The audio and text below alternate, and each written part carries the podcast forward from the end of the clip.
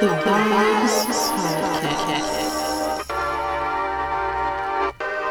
The Vibez Podcast. The Vibez.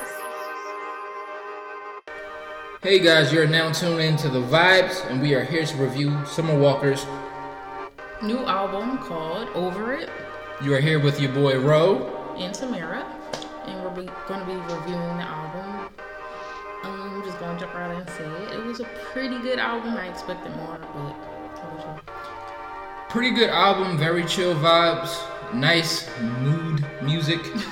um, like she, the writing was spectacular. I'll, I'll give her that. Um, most notable track for me was "Come Through" featuring Usher, for the simple fact of nostalgia purposes of his lyrics. I think it's "My Way."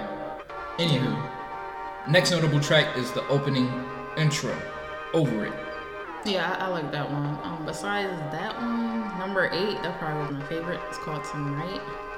Um, I like the album, but it, it was I don't know. I feel like she gassed it up as far as marketing and Hey, the even the album album cover. You don't like it. Mm. No, it's kind of ratchet, but I'm just saying, you gotta sell a product. I ain't mad at the hustle, boo boo. Do your thing.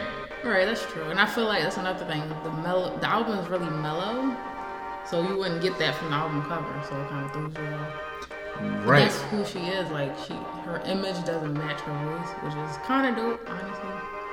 She's like a wild card with that, right? Exactly. My thing is, I don't like that London on the track has to be set at the beginning of everything. It's just like, That was annoying. dude, we get it. You produced it, and that's your lady. But mm-hmm. It's not about you, it's about her. exactly, pipe that shit down, bro. But the production was pretty good as far as the production. Um, I don't think tonight was produced by him. Though. I gotta look up who produced that one. That was my favorite. Nobody else. That was Wait, track why was number. it your favorite? What? I said it was my favorite. Why? Why was it your favorite? I like the lyrics.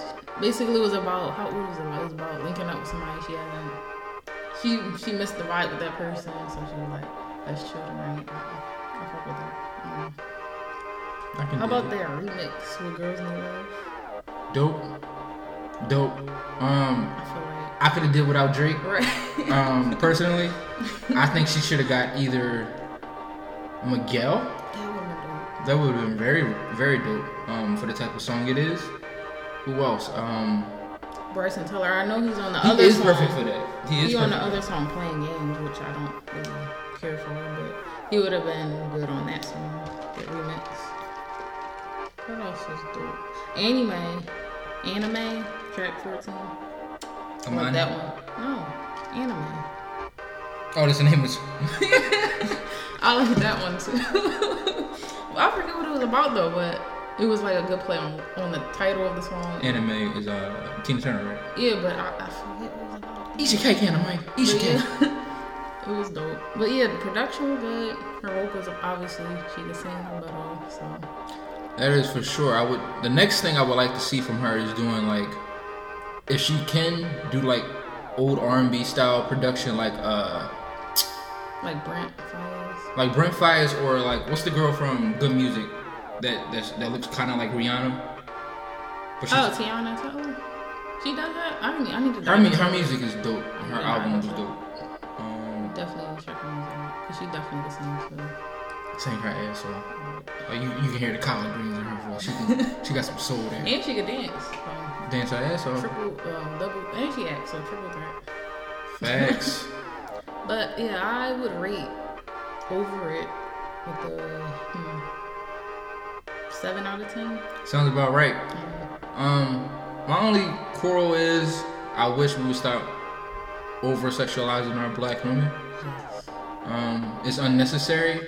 Like, cause she's a beautiful girl, she doesn't need to do half of the shit she she does, honestly. But that's not my judgment. That's not for me to judge. It's her body, her choice.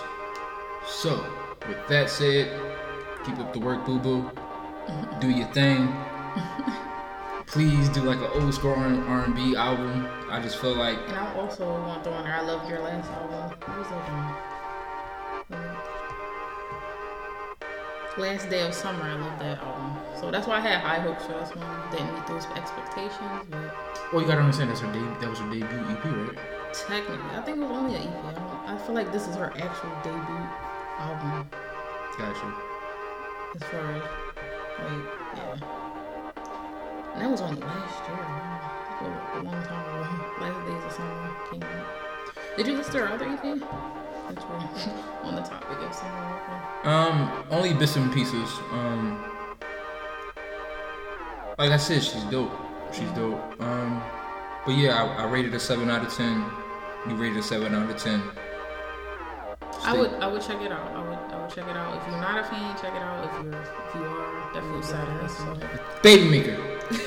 That's what it is. It's the baby maker. Straight up. But all right, so this is our second episode of the Vibez podcast. Stay tuned for our next episode. We should be having my uh, friend Mike join us.